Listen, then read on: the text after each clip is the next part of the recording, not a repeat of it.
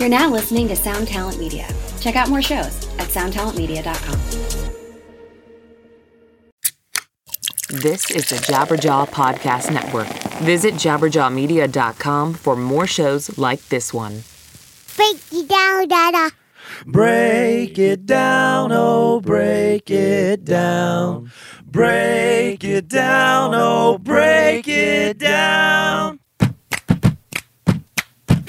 Break it down, oh, break it down. Break it down, oh, break it down.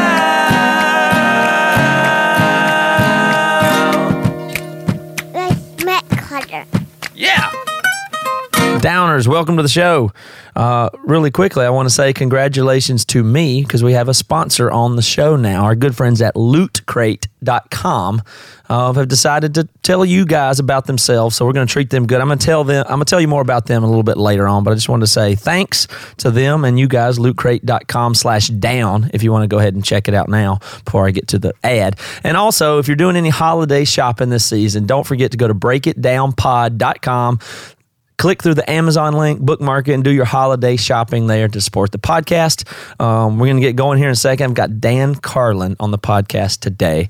Uh, I don't like to. Uh, do the you know people like to say tell people they fanboy out on people and I don't do that but I am honored to have Dan Carlin on the show he's a big deal and probably the best guest I have ever wanted to have on my show, and we got him. So thank you guys for listening, um, putting up the kind of numbers that get good guests like Dan Carlin. I hope you enjoy the episode. All right, Downers, welcome back to the podcast. I am extremely excited for this week's episode. I'm talking to Dan Carlin. Dan is a podcaster, lives in uh, what are you in Salem, Oregon, or Eugene? Where are you? Eugene. Eugene, Oregon. Uh, up here in the Northwest. I'm in Seattle, Dan, by the way. Uh, I've been down there to Eugene a whole bunch, playing music and traveling, so I, I'm familiar with the area there. Um, although, if you're if you're wondering, and if anybody out there always wonders, my accent is obviously not from the Northwest. I'm from the South. I'm from South Carolina originally, but I've been here about 16 years and I love the Northwest. Um, glad to have you on the show. Dan is a podcaster. He has a show called Hardcore History and a show called Common Sense. And they're two of my favorite shows. And I'm sure you, a lot of you already know about them. But uh, Dan doesn't count himself as a historian, but somebody who tells history. I'll just we'll just go right in there, Dan. How is it that you're not a historian? How do you classify what you do? Well, it has to do with your degrees. I mean, a historian is someone Mm-hmm. with a doctorate. Uh, I don't have that doctorate. Uh, I, I'm a storyteller, really, and we, we attempt as much as possible to be an accurate Mm-hmm. storyteller. Uh, it was my mother in law's idea, though, because uh, we were already doing the current events podcast, which grew out of a current events radio show I did Mm-hmm. for a long time. And she said, because I was, I think, regaling her over dinner with some bloody historical story or something, and she said, Well, why don't you do a podcast about this? And I said, Oh, no, I couldn't do that. I said, I don't have the degree. And she said, I didn't know you had to have a doctorate to tell stories. and that was the first time a light bulb went on in my head. And you start thinking, okay, if I wanted to do that from an enthusiastic point of view, what what would you do to compensate for the fact that you don't have these mm-hmm. degrees? And so it's been an evolutionary process figuring out how to do that. I guess you could say. Well, that's the crazy thing is the compensating mechanisms themselves is, is one of the like one of the a wild nuance of humanity is when you're compensating for one thing, out of that often comes something totally unexpected and positive. So just, you know, physical senses or people with, you know, things that aren't your strength usually compensate another way and out of that comes all kind of interesting stuff. And your podcast is a great example of that given given that fact. And it's also really DIY which is something that I and in the music community people embrace. It's like you can do it. You can figure it out yourself. You can create something unique and original.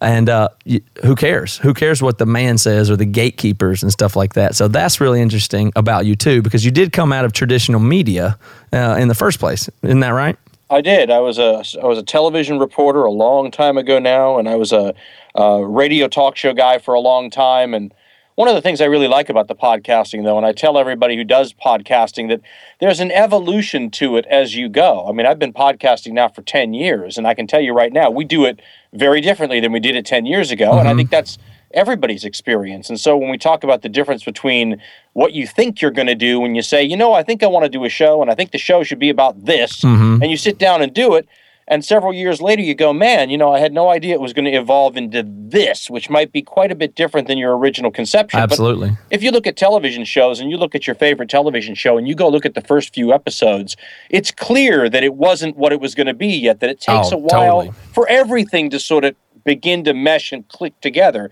And so the Hardcore History podcast we do today is the result of literally years of evolution and things sort of evolving towards what I hope is a better show, certainly a longer show. So we've Yeah. been doing it a long time. No, absolutely, and that's part of it. I've, I'm in the. I just started watching the season one of Seinfeld, uh, and I just can't believe how undeveloped the characters are and how bad it is. But yet, it made it through and found its legs and is you know turned into the show that it is. Wait, That's actually the show I use as the example. I say Oh, really? Seinfeld wasn't Seinfeld for the first 10 or 15 episodes. No, definitely not. Definitely not at all. And that's that's the other thing about it is mo- you know, podcasts are notorious for people start them and have a good idea and then they just quit. Uh, Essentially, most people quit after two or three episodes. Do they? Is that true? Yeah, it is. It is the, the statistics something like I don't know if it's three, but people everybody starts one and thinks that'll be great, and then they lose motivation. And I think that is the case with almost everything in life. I you know you can almost divide people up by that.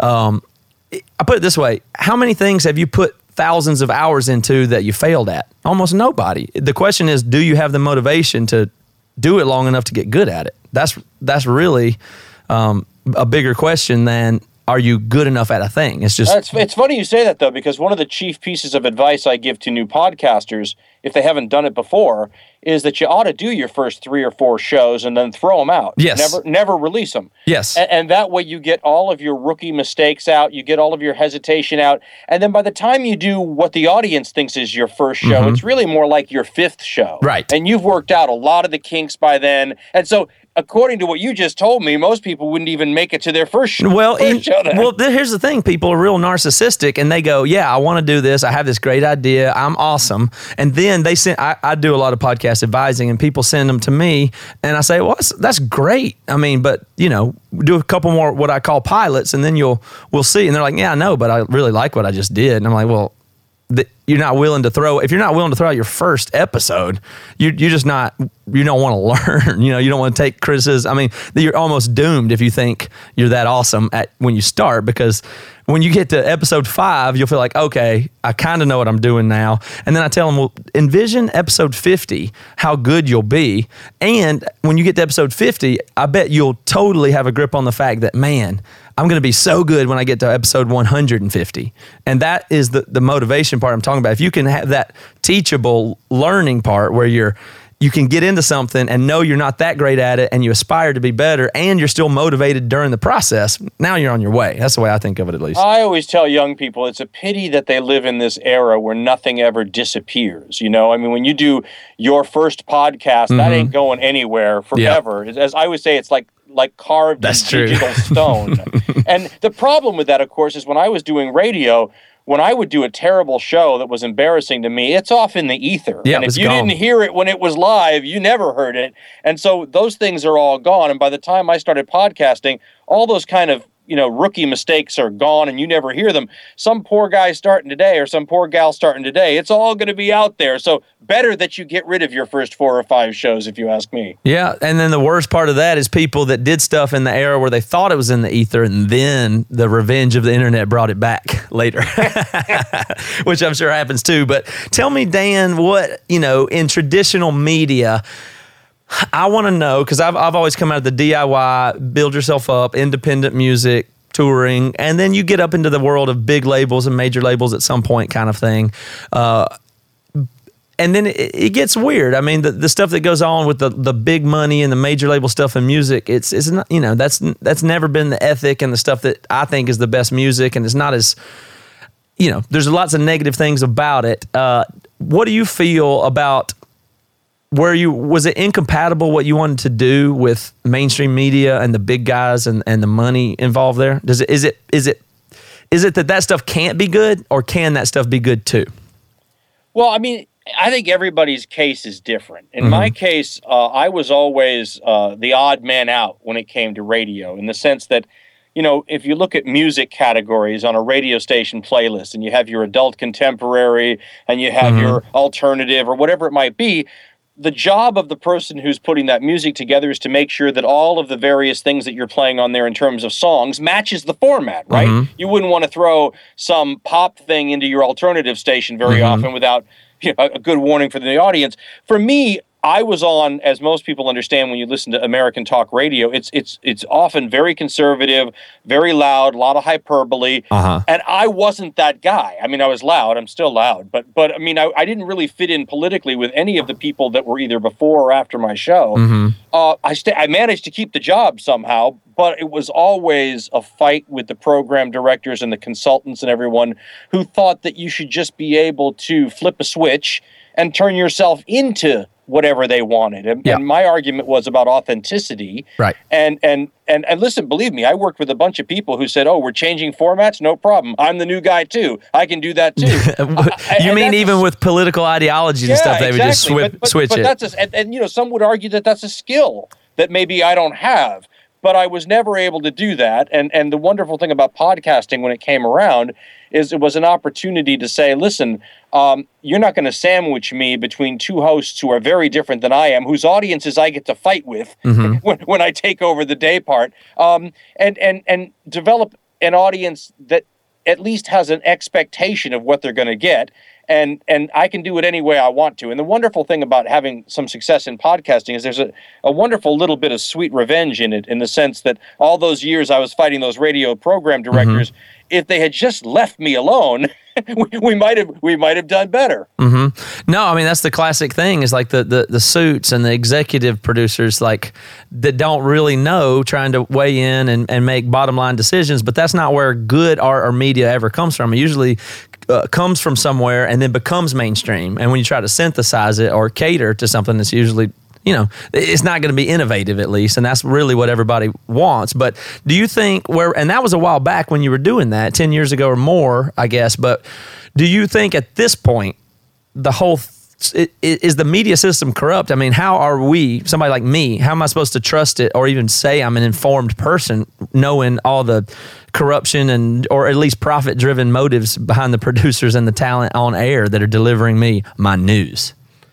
That's a complicated question in the sense that it was always a complicated question even 15 years ago before we had the kind of expansion in the outlets and whatnot. And mm-hmm. now with with all of the extra stuff that's out there, it's just made it more complex.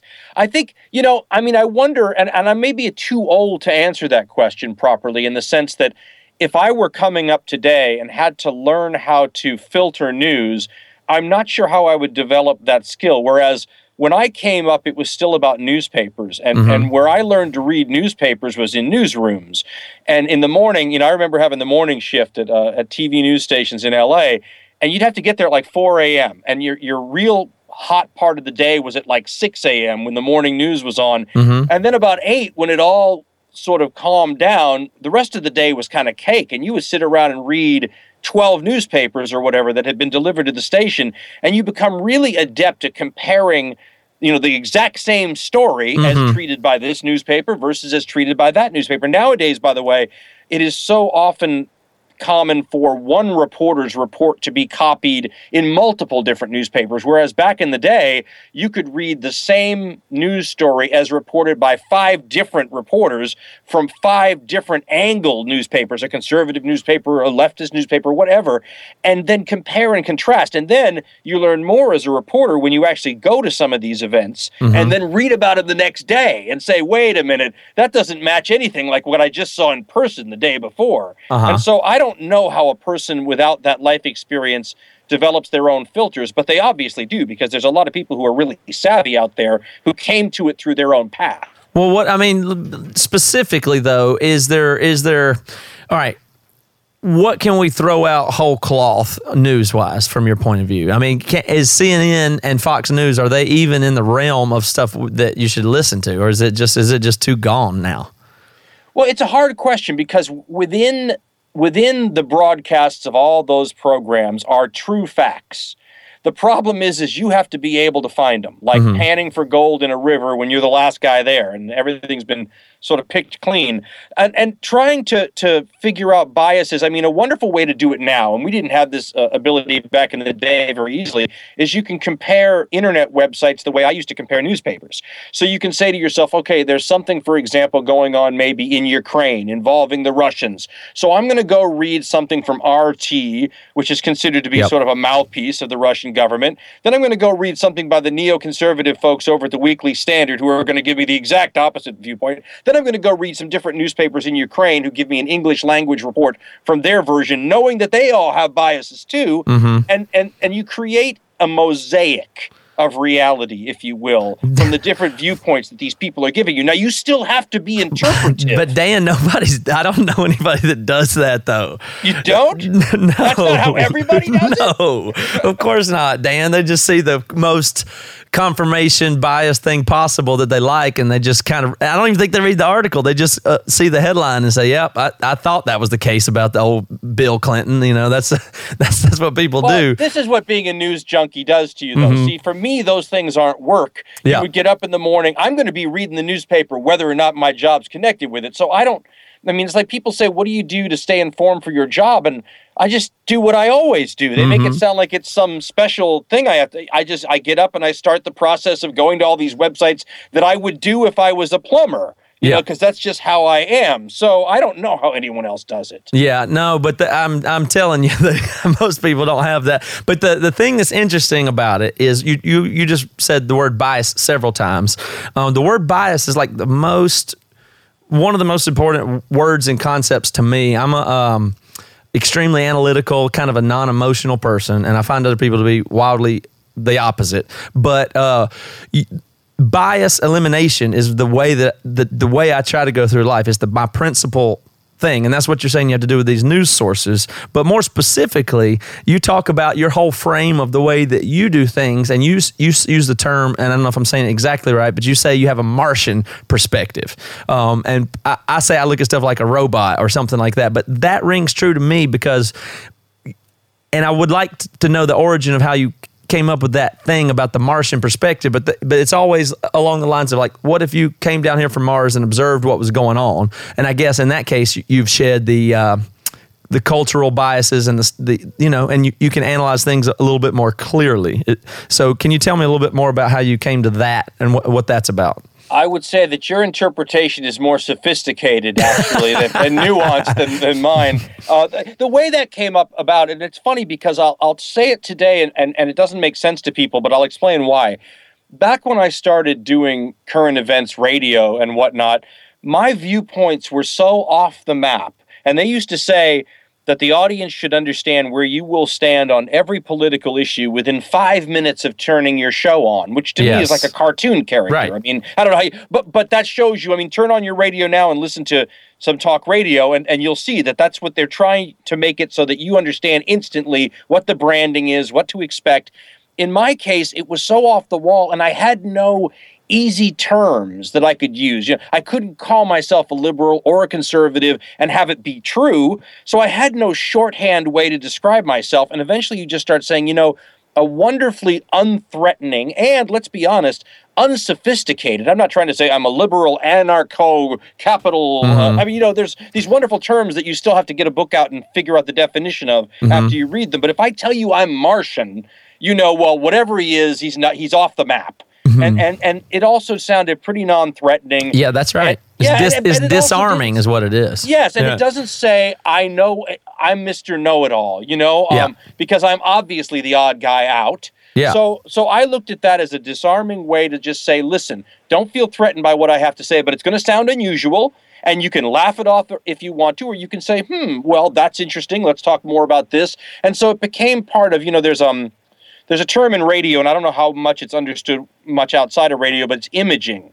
And part of how your imaging goes is, you know, am I a liberal or conservative? Am I the fast talking uh, pontificator or am I the young up and coming? There's a whole lot of little boxes they'll try to put you into. By using Martian, I created my own box. Mm-hmm. That's essentially what happened. Well, it's it's interesting, but and it's it is disarming in a way, and but it really does, it really does work because it, it, it allows you an, an outside point of view that's unassuming and it's just it's observational in a in a pure sense. I, I resonate with that uh, very much. I think it's an effective. Uh, it's, it's an effective tool for sure. So I'll tell you what's weird though is that when I was doing that 15 years ago, I needed to. Nowadays, people hear me and they'll say, I don't think he sounds so Martian. I know a lot of people who think like that. Yes. And, and it really, it's almost like the times have caught up with my viewpoints. And I they think don't, so. you know, I'll still, I'll still image myself sometimes like I'm some wacko. Uh, and then everybody, I, one guy called me on it once. He said, Would you stop saying that? Would you stop being so self-deprecating about your political viewpoints because if I feel that same way you do, what are you saying about my viewpoints? Mm-hmm. And I, I had to sort of rethink it then.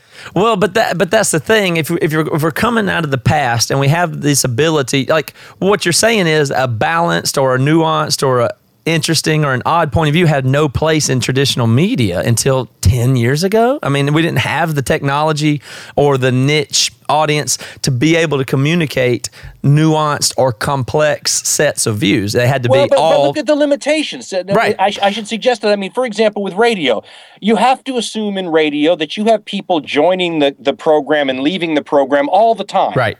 And so, if you want to start some discussion that's going to take you a while to develop the conversation, what happens when people are dropping off and come? That's why you hear every radio announcer in talk radio give what's called a reset mm-hmm. when they come back from the break, so they can catch up with people who just stepped into the car or whatever and may have missed stuff.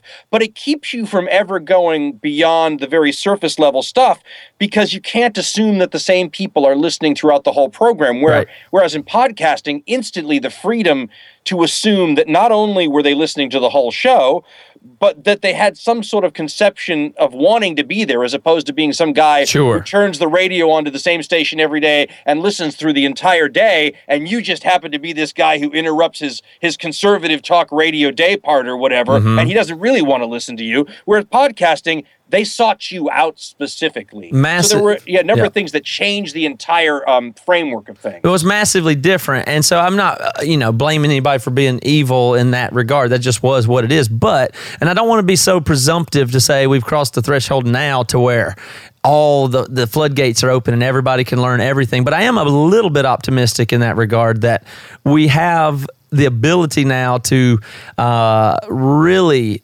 get nuanced and complex points of view and sets of points of view out there uh, in the realm, especially in politics and stuff like that. And I'm curious in your view of systems and political systems. And you talk a lot about things like revolution and possible change and outsiders. And in this last political season, it's been insane. Do do you have any sense or belief that we that there even is the ability for large scale change in, in big big systems? I know it's a little bit of a topic shift, but do you think that systems like our government can can change or can be changed, uh, you know, on in a large scale way that, or, or are we locked in? Well, again, complex question in the sense that obviously to a certain degree you're always locked in.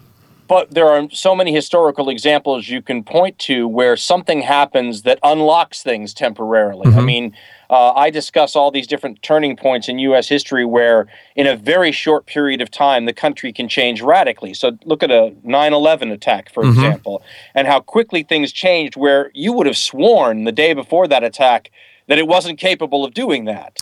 Um, also, I think there's this attitude sometimes too that that you'll look at the history of, of government action. So, for example, take the war on poverty in the 1960s, and people will say things like, "Well, you could see how badly that failed. Therefore, that means there should be no war on poverty in the future." What I always try to point out is, listen, everything is prone to failure, whether you're talking, and you'd mentioned earlier, people being prone to failure or whatever. That's no reason to say, well, that proves it can never be done. Um, otherwise, there wouldn't be functioning governments in the world. I mean, the, the, the funny thing for Americans is when you get out and travel, as I know many of your listeners know this already, you can actually go to countries where you're a little stunned how well they seem to work. Bec- because we're under this impression, sort of, that nothing really works quite as well as our own place. But, you know, they have different problems and they have different situations. So you go to a place like Scandinavia, and I used to uh, have a good friend in Scandinavia, and we used to joke about why you couldn't make a Scandinavian system work in the United States. And I was joking that it was because we naturally seize opportunities that the Swedes would never seize. You know, for example, um, we were we were joking about getting on the freeway in Los Angeles. And she said to me that she couldn't understand why it was such a fight. You know, you had to work your way on and you had to sneak a spot. And, and she said in Sweden, they would have been automatically the left right situation would have worked. The left car would have gone, then the right car would have gone. And I joked with her and said, That's why you people aren't good capitalists like we are. We Yeah. have to fight to even get on the freeway. Yeah, it's You know, part of the fabric. if- yeah, if, and if you gave us all the benefits you Swedes have, we would take total advantage. And she laughed and said, maybe you're right. Maybe this works because it's Swedes in a Swedish system. But when mm-hmm. you go there, boy, it sure seems to work. So I think it's a question of how governments evolve. And maybe, as my wife was talking to me about the other day, maybe it's a question of size. And you look at our situation here with a design that was meant to work for 13 small colonies on a basic eastern seaboard. And now we are the global superpower trying to make this same framework expand well enough to do that. You might argue that, that it's a systems. Um, overheating kind yeah, of thing maybe. there's, it's all patches and band aids, and it's That's right. yeah. It's a broken, uh, uh, brittle system. Yeah. So you talk about that like it's like there's these points like 9/11 and a thing that I really liked on the hardcore history and I what's that is it Prophets of Doom is that the one that's Yeah, the, well, the Reformation? Yes. Okay, good. That one is the same thing. Like that one's interesting. I love that one because it's uh it's just a there's just a flashpoint. There's like all these things boiling up, but in real time when you have all these uh, man you're so much better explaining than me so I'll, I'll let you take over here. But there was a bunch of factors leading up to that that weren't you, you couldn't have clearly seen them until after they happened until after the bang or flashpoint happened there Yeah, destabilizing Mm-hmm. influences. Absolutely. Well, Martin Luther, and, and everybody, please forgive me on this, trying to remember something from many years ago, but, but but Martin Luther and Protestantism by itself was a huge destabilizing factor. yes Um, and and and those are, you know, some historians call those hinge points. I mean, there's all kinds of words to to define these things that all of a sudden open up the door to a new world. Not necessarily a better world, by the way. You know, it's a little bit like uh, uh, one of those game shows where they say, "Do you want to do you want to take behind what's behind door number one?" And you don't know if it's something great or something awful. That's kind of how I see history unfolding. And when these hinge points happen, it's an opportunity for positive change and, and new things and sometimes it's an opportunity for disaster and the, the sad thing about being a human being living in it is we're so close to it it's hard to get perspective and and and, and see it carefully you know and and Yeah. some of these decisions we make we would really benefit if we could put some more care into it but that that's kind of a hard thing for human beings to do when we're so close to the to the photo we can't really see what it is All right, sorry for the interruption here, but I got to tell you about our sponsor for the show today, and it's none other than Loot Crate. So, are you on a quest for epic gear, housewares, and collectibles this holiday season? Well, Loot Crate offers an epic range of pop culture items for less than 20 bucks a month. Whether you're shopping for the geek in your life or you are the geek, Loot Crate is the best surprise you know is coming. Let me take a second there and address this geek issue here. Now, I'm a little bit irritated that over time we've lost the ability to make fun of nerds and geeks and dorks. I think you can still make fun of dorks, but nerds and geeks have somehow become in fashion.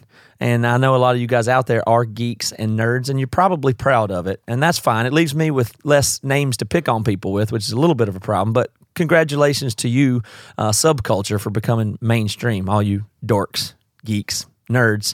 Um, problem with that is I certainly probably qualify as one of those. I understand that, but I still mourn the loss of the term. Anyway, every month there's a different theme and new exclusive items you can only get with Loot Crate. Treat yourself every month or give the gift of geeking out to a friend or loved one.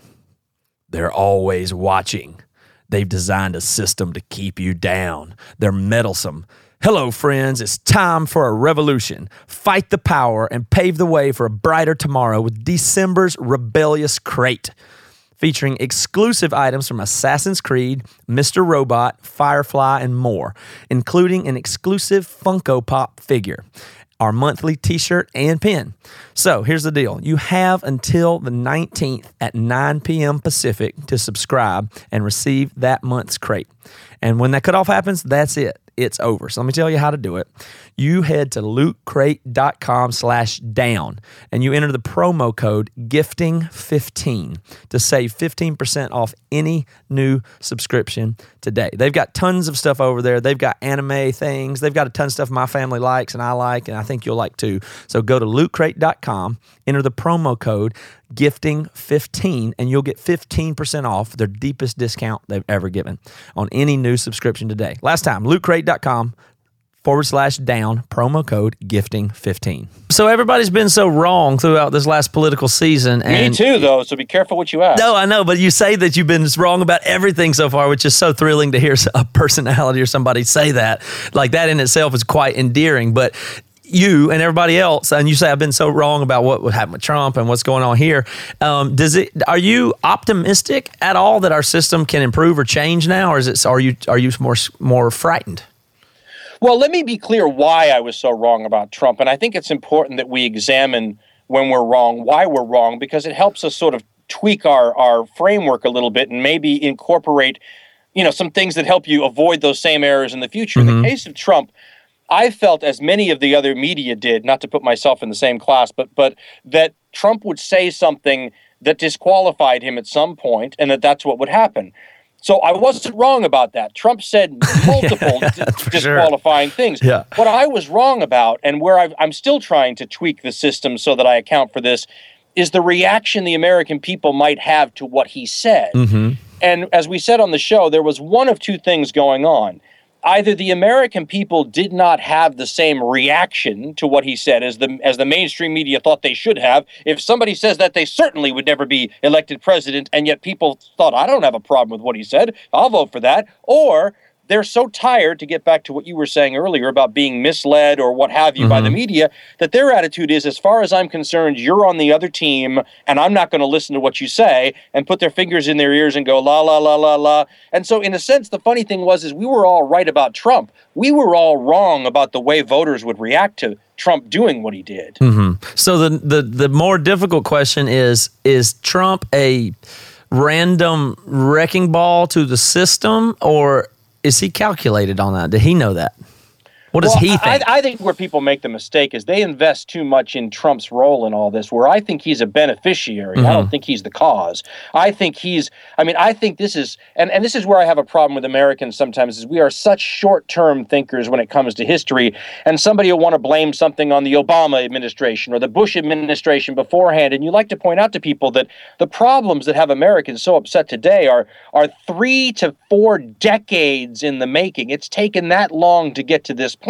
So when Trump is the beneficiary of Americans' anger, it's anger that's taken 35 years to manifest. He couldn't possibly be the guy who started it, but he's certainly the guy that that at some point during this campaign figured out how to harness it and use it and he's become very adept at knowing which buttons to push and what reactions he's going to get when he touches each individual button. Mm-hmm. That's a talent right there for any politician. Absolutely. Do given your amount of pontification about history and, and seeing hinge points and stuff like that, do you get any kind of sense we're we're near one, or is it is that knowledge that's uh, uh, inaccessible to to those in the present? Well, uh, first of all, you have to bear into mind that I, I'm cynical about this stuff. So you're going to get a cynical answer. Uh, my feeling, and we said this on the show, is that you're going to have a really nasty next presidential election. And Yes. the reason why is because the people who elected Donald Trump this time and think that they're going to get the change that they want are going to be disappointed, mm-hmm. either because the candidate will let them down or because of what you mentioned earlier the inefficiency of the system, the inability for it to actually, you know, the, the, the U.S. government and all large governments are sometimes compared to giant ships, and they take a long time and a lot of effort to turn. I don't think the electorate's feeling all that patient.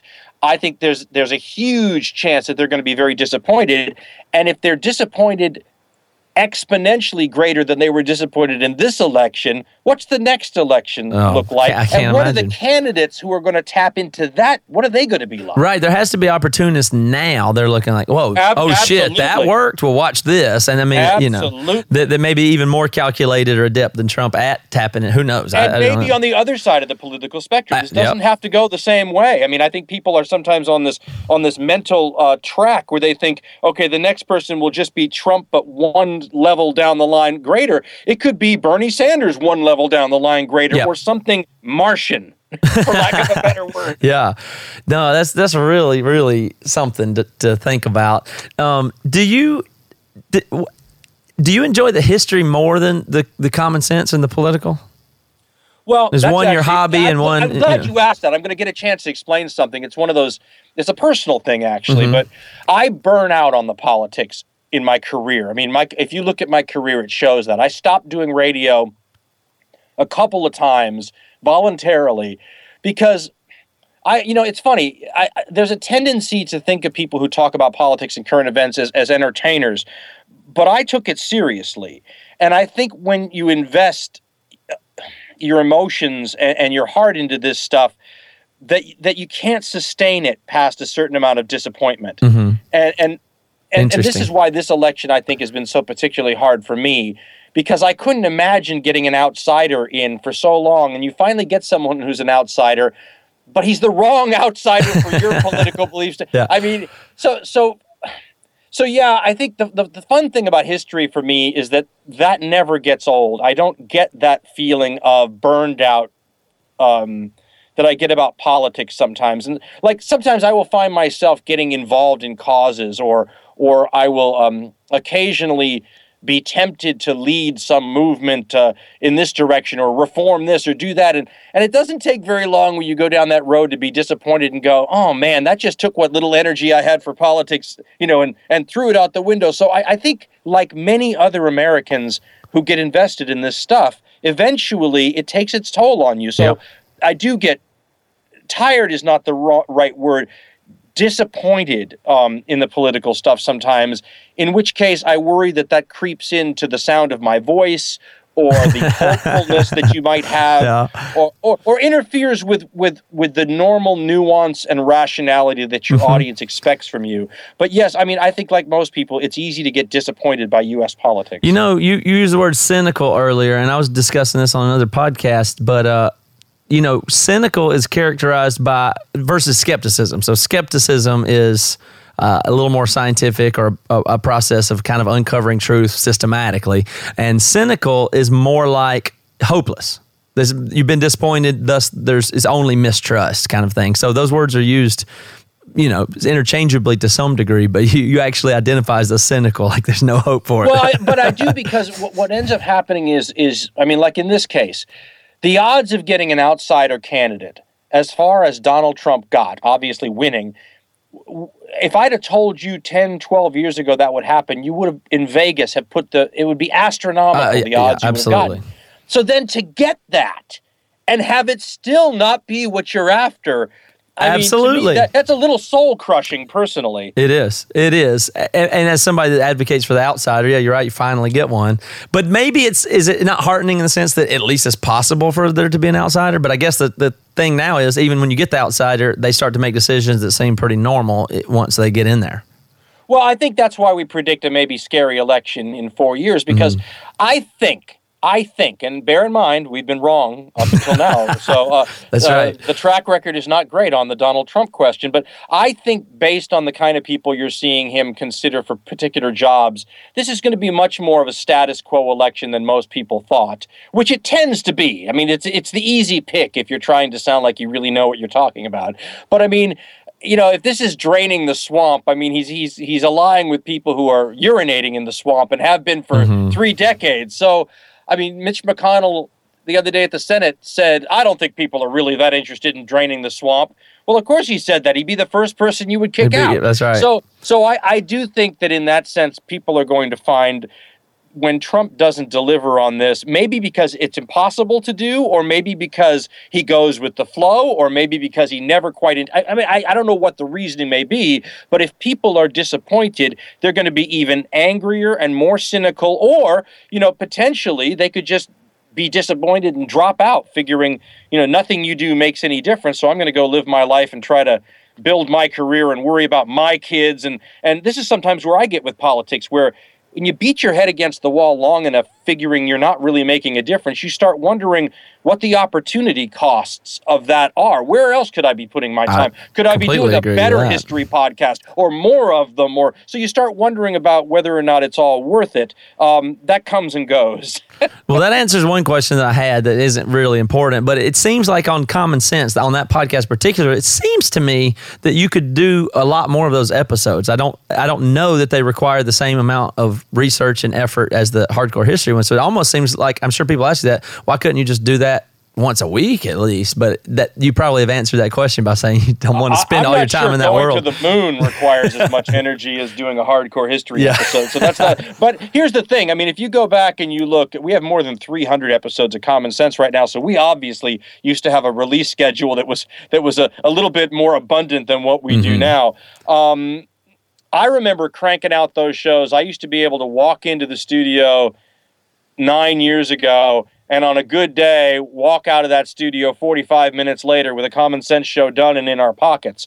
I haven't been able to do that in a long time and part of the reason why is because you know again to get back to our radio example if, you're doing radio you repeat the same things over and over again and it's not only okay it's the right way to do it considering the limitations of the medium mm-hmm. in podcasting, it's not the right thing to do because you can go back and listen to my podcast from three podcasts ago. There's no reason to repeat that same thing. True. But after 300 podcasts, you're working pretty darn hard to try to make the ground you've already walked on a lot of times look a little less undisturbed and find new ways to approach similar topics. And so it becomes harder to do the larger your archive of past episodes gets. Yeah, I, that's a really good point. That makes a lot of sense.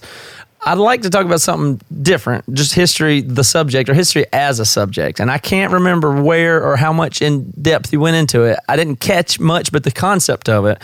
But you said something that once along the lines of some people believe that history shouldn't be a subject in school or uh, an area of study because it's that's too limiting for what it is as in everything out there has a history. Automobiles people cultures it's not just it's not just something you would learn. History is all encompassing so to define it as a subject in seventh period is is limited. And i i would i'm a huge critic and disappointed with and not a big fan of education education system go figure i'm not big on the political system i'm not big on the education system but i loved it when you said that and i was wondering if you could tell me more about that or what the alternative would be It's because you're cynical. That's why. i might Um, be i might be Uh, well, ac- actually, I know what you're talking about. I, I, I was asked to. Um, George Lucas, the filmmaker, has a project called Edutopia, where he tries to figure out how to bring in new voices into how we teach various subjects. And they asked me about history,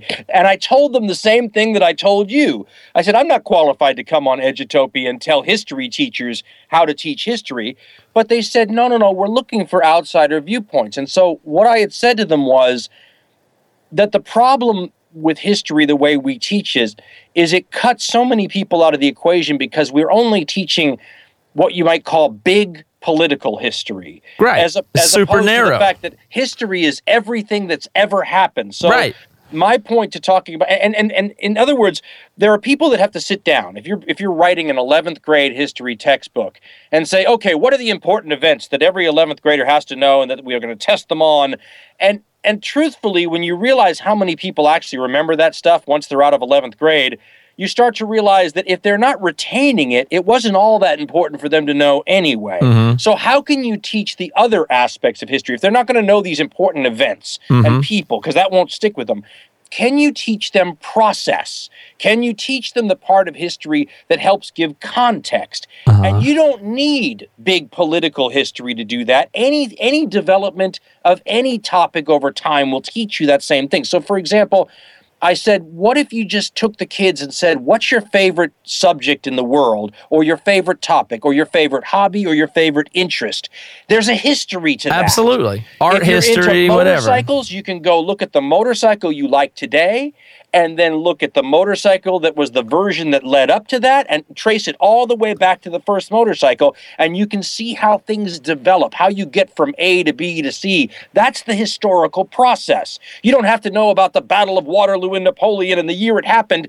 to understand context and that the history of motorcycles will actually teach you the same historical process that's used to understand the Battle of Waterloo and how military Yes. history developed. I mean, it's this from getting from here to there. Yeah, and it's Is- is- and, and and so uh, what we advocated on Edutopia was stop picking the historical topics for the kids to have to learn. Find what they like anyway, then let them learn the history of that. Yes, because that's how learning works. I mean, learning works when you actually learn something when you have a place in your brain that uh, there, you have a receptor for. Like you're interested in sports, then of course you know who won the World Series in '95. I mean, you, you can retain that knowledge because you had a place for it. Or if you're learning like audio, I do audio and, and stuff like that. So when I fi- finally found a book that told me how EQs and compressors worked, I was dying for that information, and it locked right in. And so, I mean, and, and not only that history is like how people and systems work and grow. So very valuable, regardless of if it's the Battle of Hastings or not. Right, and it's all connected. So it's like Wikipedia's links to other things. You'll you'll be studying the history of motorcycles because you're into motorcycles, and all of a sudden there'll be this side thing. Oh, I'm Yeah. really in though to spark plugs. I got interested in that. So all of a sudden now you're on the history of spark plugs, and you begin to build what the science historian James Burke has, has called a knowledge web of, of information. Like my kids uh, right now, uh, my oldest has a similar brain to mine in the sense that she will get interested in a subject intensely mm-hmm. for six months to a year, learn everything about it, become obsessed. And then her interest never goes away in it, but she moves on to another one. Yeah, But that's she good. never forgets what she learned last time. Right. So I told her you're you're developing nodes of knowledge so that when you're 25 years old and you've been going through this process for 25 years, you're going to have several deep reservoirs of knowledge that you've built up over the years that eventually will start to connect in Yes, places. overlap, Yeah, yeah. Yes, so it's so you're building a mental web and and so this is when when people talk about learning history, I keep asking why they need to graduate. No, it's like it's like if you're not going to use a lot of math, why do you need a lot of higher math in school if you're going to forget it? If you're going to forget Right. it, what's the point? So you start saying, okay, so how can we teach stuff that's actually useful to people's ability to put things into a context? Or we talked about a mosaic of news earlier. Well, a mo- to understand a mosaic is even something where you want to teach people the process of viewing and, and diagramming and then distilling a mosaic as opposed to saying, I want you to learn what's in the left hand corner of the mosaic. Then I want you to learn what's next to that. And and and so I think it's it's a completely different approach but i would argue that educators know this already and that they understand that you know we talked about can you change government when it becomes so entrenched and brittle well i mean the educational system that we use now is 100 years old Yeah, built right. for a time to educate people so that they could be useful in factories or counting change back at a Mm-hmm. cash register. One would argue, and a lot of educators have, that that's a very outdated system, but try changing it. You're right, I mean, it, it's massively complicated and in, integrated and old. And I mean, it's the same thing. You could use a similar um, analogy with government. So I mean, it's interesting because you're a history guy that loves the political history and kings and rulers, but at the same time, you're obviously not a snob to think that that's that's what it should be all about, and that learning should take place in a different way. And you're right, the education system's man is it goofy on a couple levels. One, you know, it's probably made to encourage and conformity and to thwart nonconformists. And then at the same time, half of it has to do with memorization and information transfer across continents from all the way down, which is completely outdated. I mean, everything that you ever need. I mean, half of history from me growing up was memorized lists of stuff. Well, that's completely useless. I mean, I, I can pull up anything I need to know. So, what are we doing? Well, my wife was a straight A student, but she says she can't remember most of it now. So she learned it for the test, Yeah. and she cleared out that part of her brain and refilled it with the next stuff for the next test. Now, I was a C student a lot of the time, mm-hmm. but but doing a lot of research on my own and trying to retain it. Now, you know, there's an old line that the C students run the world. So I'm going to hope that that line is true. But but but but it's Me the too. difference between it's the difference between learning stuff for now and learning stuff forever. Uh, your brain is a computer. You're putting data in it. It's only helpful if you can then get that data out when you need it, and it's only helpful if it's data that you will someday need. Yeah. Well, you know, I think the interesting place we're heading, and I think your show or your shows touch on it a little bit, I, have this little pet theory that I'm sure somebody else has better, and there's a good explanation for it. But I'm stumbling into it as I study podcasting, entertainment, and information, and I think in the same way that if you eat candy, you feel like you like it and you feel good about it, but you feel a little bit guilty. Uh, and if you if you were able to eat something that was really healthy for you and t- also tasted good, I think your your brain and your psyche rewards that. And so. I don't see a lot of people going on iTunes U and listening to history lectures, for instance, even though it's possible and it's available and it's good for you to learn. There's a million things you can learn that people don't. But if you can get something like a podcast where you're purely entertained and you know it's enriching, I think the brain, and maybe this is evolutionary, I'm thinking maybe it is, I think your brain rewards that. I think your brain locks in and feels like, wow, I'm captivated by story or entertainment or jokes or, or and stuff like that. And then the fact that you know it's enriching and positive for you, I think your brain is wired to lock you down to that, I think. And I think that's partly what you tap into. Well, you know, it's it's also partially, and it's nobody's fault, and I'm kind of glad it went this way, but I'm not pretending we didn't lose something in the process. If you go pick up a history book from 80 years ago and you start reading it, the one difference you will really notice between that and a history book that's an academic history book today is that the one from 80 years ago can often be thrilling. It can it, it can have these stories that just are are like the great epics in movies and that have the high drama and all these things that make up any epic storytelling. All of the I mean, you know, Shakespeare cribbed history continually because the great stories Antony and Cleopatra, I mean, you name it. Now, history, like so many other subjects, in the last 40 years has become much more rigorous mm-hmm. and scientific and quantitative, and we're getting more accurate history and more nuanced history and more gray area history. But with that scientific approach to history, where it's become more of a social science and perhaps less something that belongs in the humanities. And let's remember, the humanities have things like religion and law and language and music and stuff like that, as opposed to social sciences, which are much more scientific. You lose the 80 years ago history with the thrilling because a lot of that was nonsense. You still learn, um, called uh, James Burke, who I just referred to a minute ago, he called that Churchill history. So it's it's it's told in the grand the history of the English speaking peoples and it's rousing stories.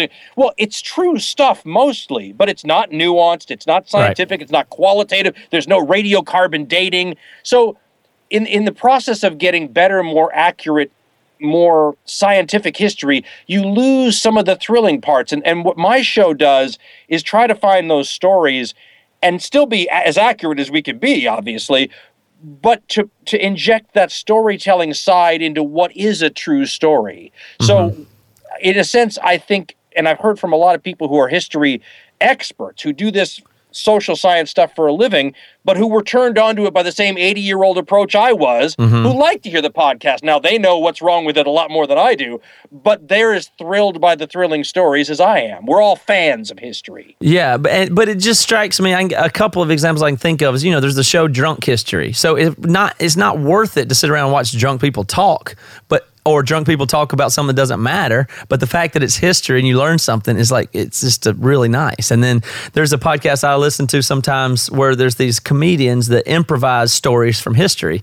But if it was just comedians improvising nonsense, I wouldn't care at all. But I feel like I'm hearing a true thing that's real and resonant. It just it's, it's quite a reward. And so it's uh, you know you've always had the point of view of well if teachers or educators can make things more entertaining it would stick better. But it's almost the reverse. We may be going to learn more from entertainers than educators in the future. Like it might be a mar- uh, it- the market might kind of solve learning in, in that regard versus the from the pure approach of, of educators is what i'm kind of hoping for. Well, you know, I might not have a doctorate in history, but I do have a I do have a BA in history, and I, I can say that some of my favorite teachers in college, who who were august people with amazing degrees from and who had learned from these fantastic huge historians of the past. I mean the, the direct lineage that some of these history teachers had was incredible. And yet I still do impersonations of some of these guys mm-hmm. because they were so good at Yeah. what they did in in transmitting this story in a way that resonated and that you walked out of the out of the room afterwards going That's incredible. Mm-hmm. I mean, and just it would it, you- you'd be jacked up, if you will, for the and and and those people were simply. I mean, you, I almost think that storytelling is a gene, and I do think that the Irish have a slightly higher proportion of the gene than you go to Ireland and they all do it. Hmm. Yeah, I can see that. But, but it's this it's this gene where there are good storytellers amongst us, and, and if they happen to be historians at the same time, Mm-hmm. that's like the perfect witch's brew for people like me. So I think if I'm on my game and doing a good job. I'm a little teeny bit like some of my favorite professors in school, and those sure. people were both historians and storytellers at the same time. Yeah, or yeah, or enter- entertainers at heart, maybe. But they they awaken the imagination. I never had any good schooling personally. I you know, but I had two good teachers, and those are the only things that the other subjects that I ever cared about cared about. And just you know, I, I had a good biology teacher who woke up imagination, and eh, every other teacher was just a babysitter or whatever. Look at what a big You know, deal that is. Though. it's a big deal. I went into college for it. they make on people. Look at what an amazing impact that is to have awakened a whole center of your brain that would have remained untouched except Totally. for that teacher. It was just that one guy woke my imagination and said, "Imagine this and picture this and do think this way." That's all it was. And I went to college for biology pre med, which I eventually, once I realized what it really was, I skipped out and went to music school after that. But that that my, my whole life, life course was I had one, and then in college I had one good economics teacher, which is a subject that I understand and enjoy to this day. And just that's all it is. And every other teacher I have is a babysitter, way I look at it. But I don't know. I think that's that's something really interesting about where we're at. But here's a, another thing that I, I am curious your take on. What's history going to be like in the future? Because in the past, it's all political leaders. It's all, I mean, there's so much stuff that is left out and missing. And the only thing they wrote down was, you know, the most important of the important, and that's what survived and all that stuff. But in the future, we're going to have every every everything is recorded now. We have everything. So what will, what what will pos- what will that do to history as a field in the coming decades and centuries? I always compare it to how my job changed when I went from a big news market to a small news market. When I was in Los Angeles, one of the things I had to do uh, was was was you know come in and decide what stories we were going to cover that morning.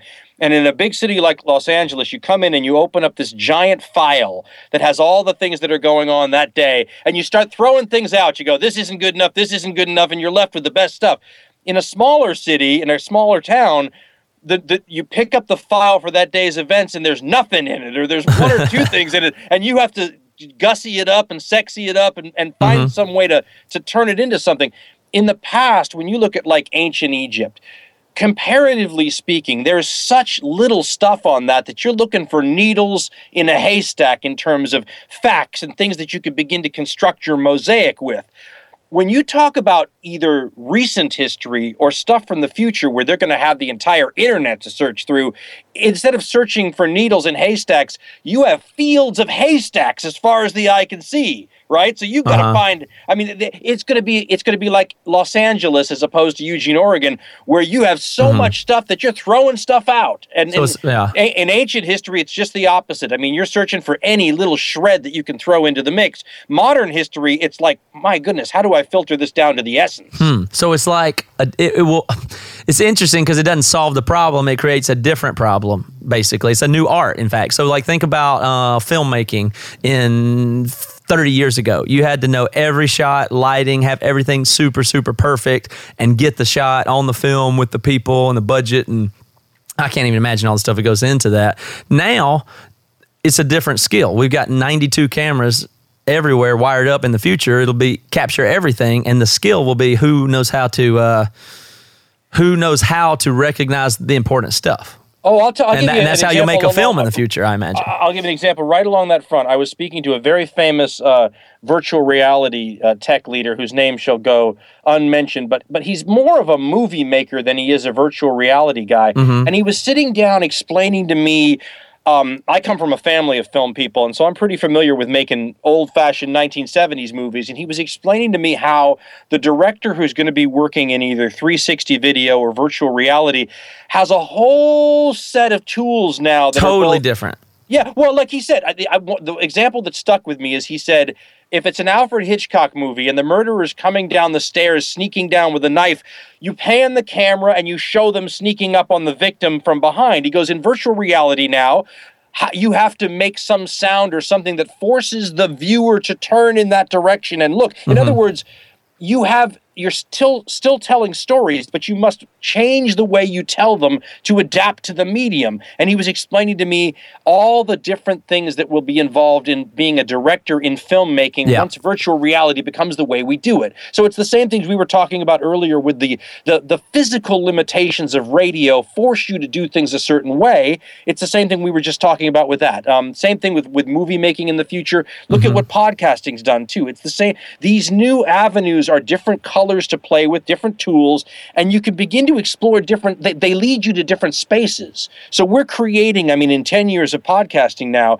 an entirely different art form. And when you go on iTunes and you look at the width and the breadth of how this art form is developing it's an incredible creative genesis out there Uh-huh. that really, I mean, I know it feels like we've had podcasts for a long time, but these things are going to be around a long time. Oh, in yeah. 50 years, this is going to look like the Stone Age. That's right. podcasting. The- we're we're making Gilligan's Island or Gunsmoke or something here. I think they'll be making making. Birth of a Nation and silent film. yeah, we're yeah we're making nuts, stuff that's going to be a joke, you know, and, and we're nowhere near the the HBO special shows or Breaking Bad. Like one day we'll have that. Right now we're making the goofiest stuff you can imagine when we come back and listen to this stuff. I imagine, at least for me, I'm sure it's that way. Um, some stuff may survive and be classics, like your show and stuff like that. We're going to keep our fingers crossed. It's almost the, the future with that much stuff out there. There's a new skill that must emerge, and it's it might be a little less of visionary, or it's still visionary, but it's, it's really about curation is a skill versus synthesis, in, in, in some in some degree. I imagine history is going to, I guess, be the same way. Uh, I don't know. I guess I can't imagine what history we lost that we would have if we could access people's camera phones from the Persian Empire, though. Well, and I've often said, you know, if um, Al, you know, I think I did a whole video once asking, what if Alexander the Great had a podcast? and we were we were discussing how much you would know about the people in that time period if they were all doing shows like your show and my show. And, and, and, Mm-hmm. I love and- that. But, but here's the interesting thing: we may not be able to to know what it would be like if Alexander the Great had a podcast, but people 150 years from now, including historians, will study this stuff that Mm-hmm. we're doing now to try to get a feel for who we were. that's this right. is going to be primary source material for future historians. Well, you know what's freaky about that is y it, given enough data collection, you would literally be able to go back and synthesize a Dan Carlin. Uh, like say a hundred years from now, everything that you've said and done is so uh, tangible and recordable and searchable and uh, reviewable. If there's enough of you recorded now, eventually and there's enough algorithms to analyze personalities and people like that.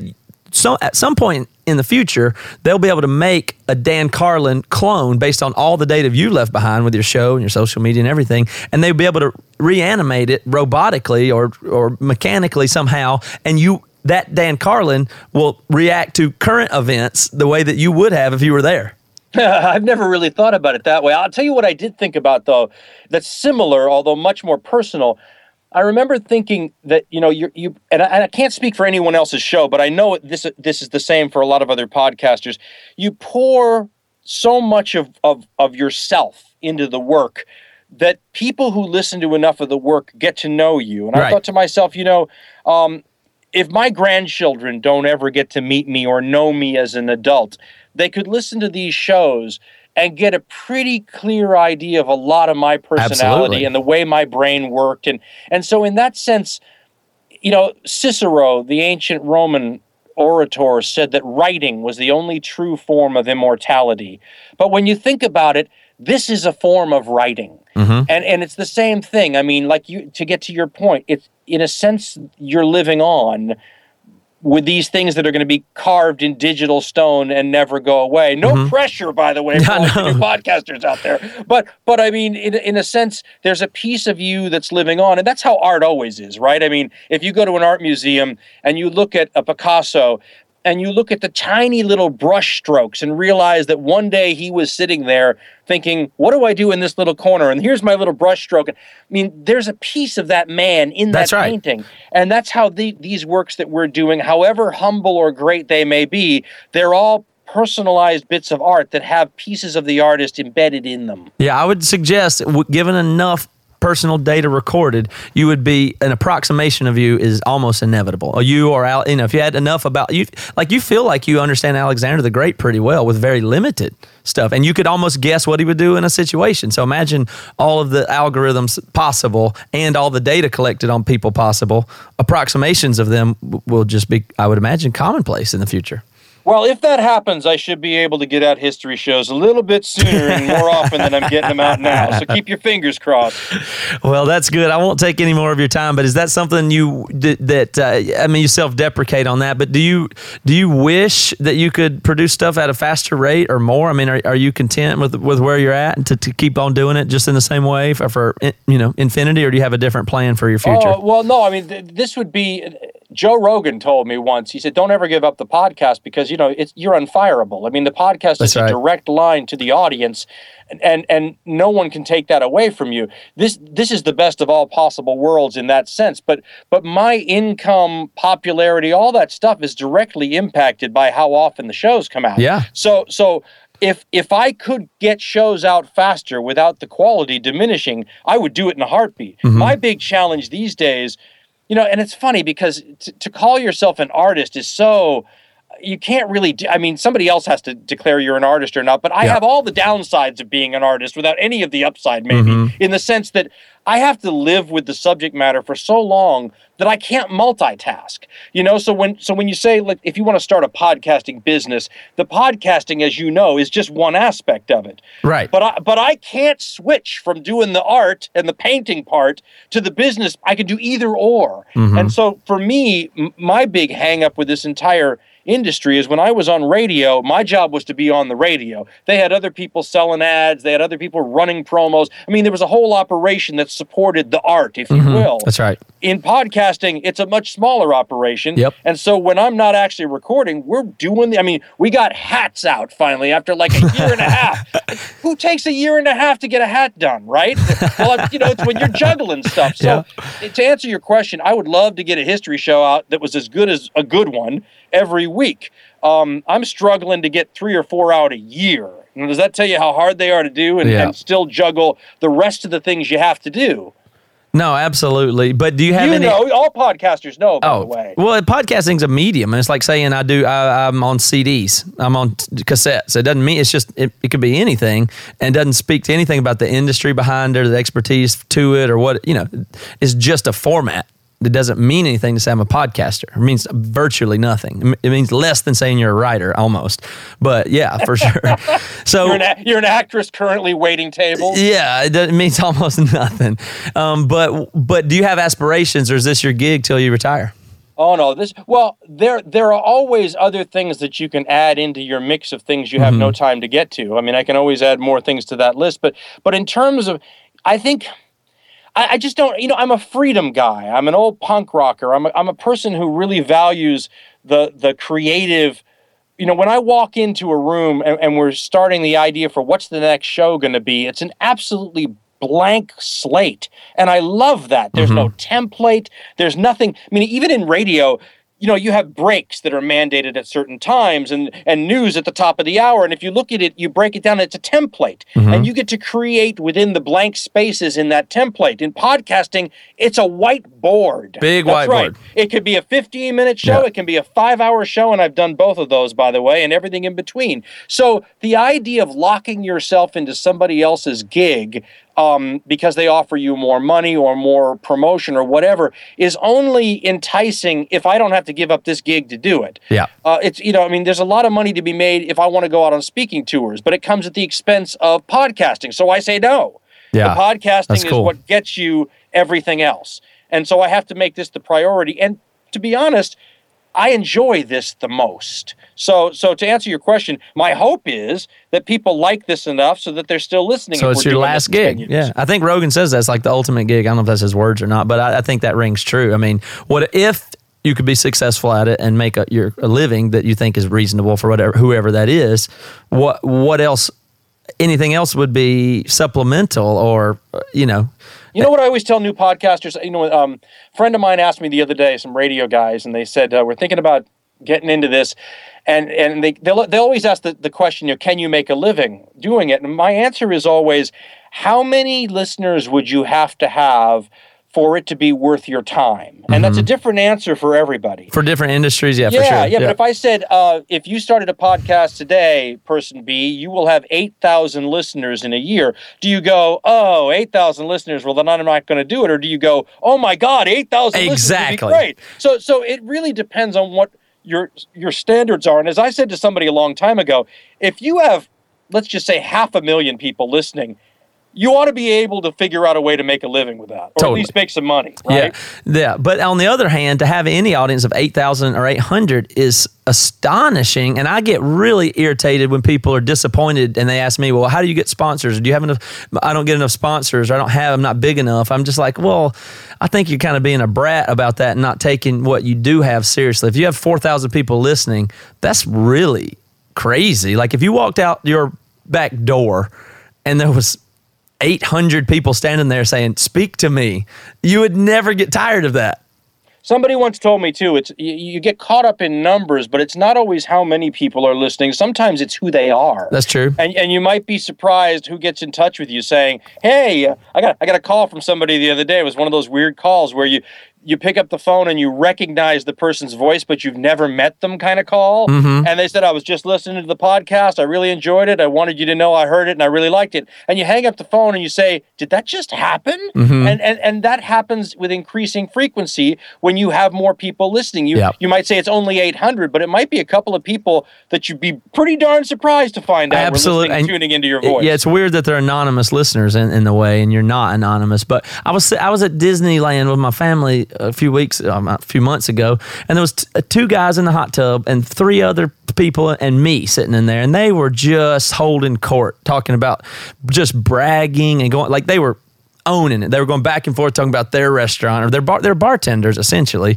and they're talking about celebrities that came in, stuff they knew, and they knew seven or eight people were listening to them, and they were soaking it up on their vacation.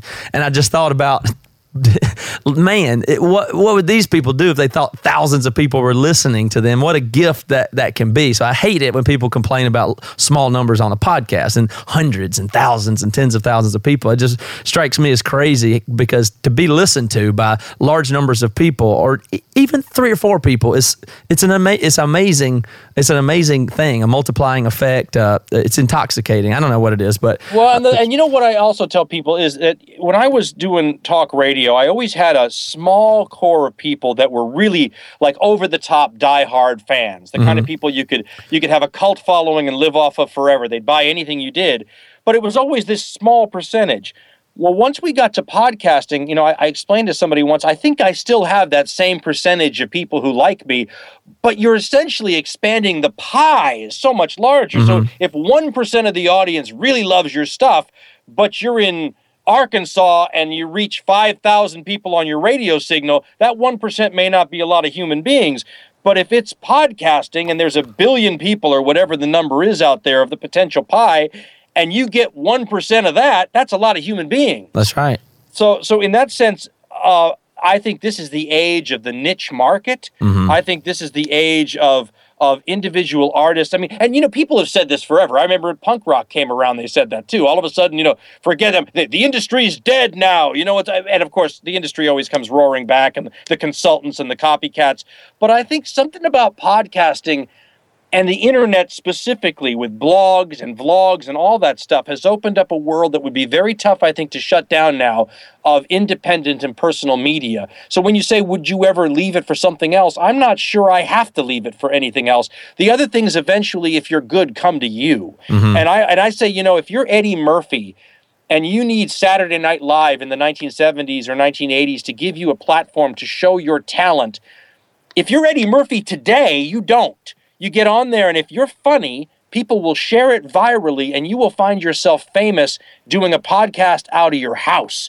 So, this is the greatest thing ever invented for truly gifted people. For the rest of us, it's still pretty darn awesome. And I'm still I a hear huge that. fan. I hear that, and I hope it's positive for our, you know, species. Just the sh- information sharing is a, is a riot to me. I'm really excited about it in the future. But uh, yeah, it's it's it's great stuff. And I think what you do is great, and I won't take up any more of your time, Dan. But it is absolute treat for me to be able to get to talk to you directly like this. Well, it's very nice of you to have me on. I, I hope the reaction's halfway decent. Oh, of course it will. But I think people will love it. I got. I mean, you know, it's a half music fans, but I spend. I do music stuff and technical stuff that that is my native thing half the time, and the other half I talk to people that I'm interested in that I find interesting and let people tag along, and I, they seem to always like it. And I know this one's going to be really popular. So I appreciate your time, Dan. You were very kind to have me on. Thank you. You've been listening to the Jabberjaw Podcast Network, jabberjawmedia.com.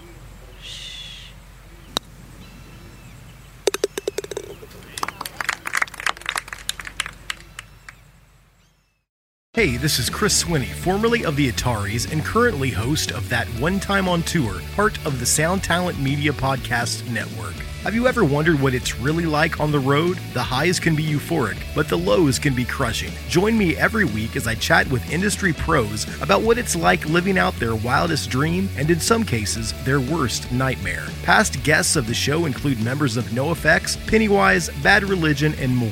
Listen and subscribe at soundtalentmedia.com.